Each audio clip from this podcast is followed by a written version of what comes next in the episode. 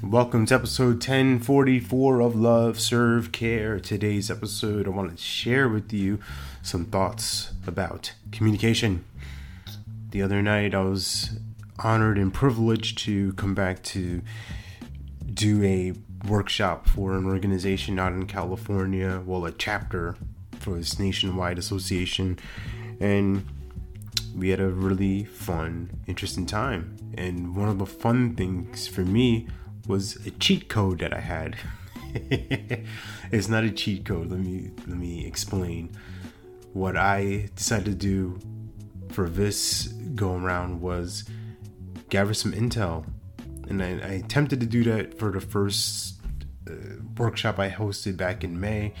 You know, it went fairly well, but I I saw there was some space that I could have made it more impactful, more relevant, things like that, right? Not to beat myself up, but that's just what it is. So I connected with some of the the members and some of the attendees, and they gave me some great feedback of, hey, this is some these are some of the challenges we have with conflicts. These are some of the problems we have with communication. This is what happens with our team, this and that nature. So during the actual workshop, had my notes up and I was delivering that along with a, a couple of different distinctions that I felt were relevant and could tie in.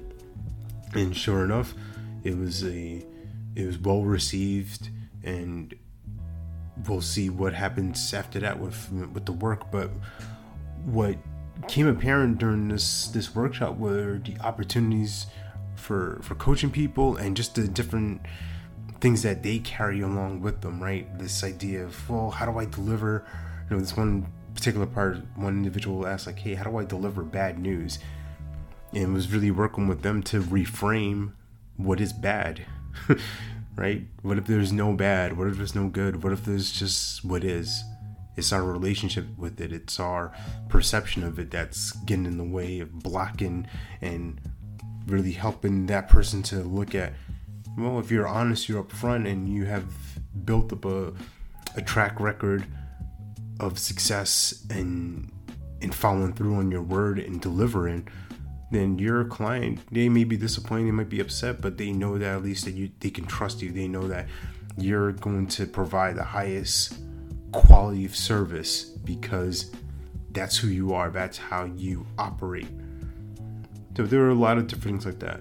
And for me it was just a fun time to be with people and to deliver a message that hope will impact them for many months and years to come and that's the opportunity that you have with your work.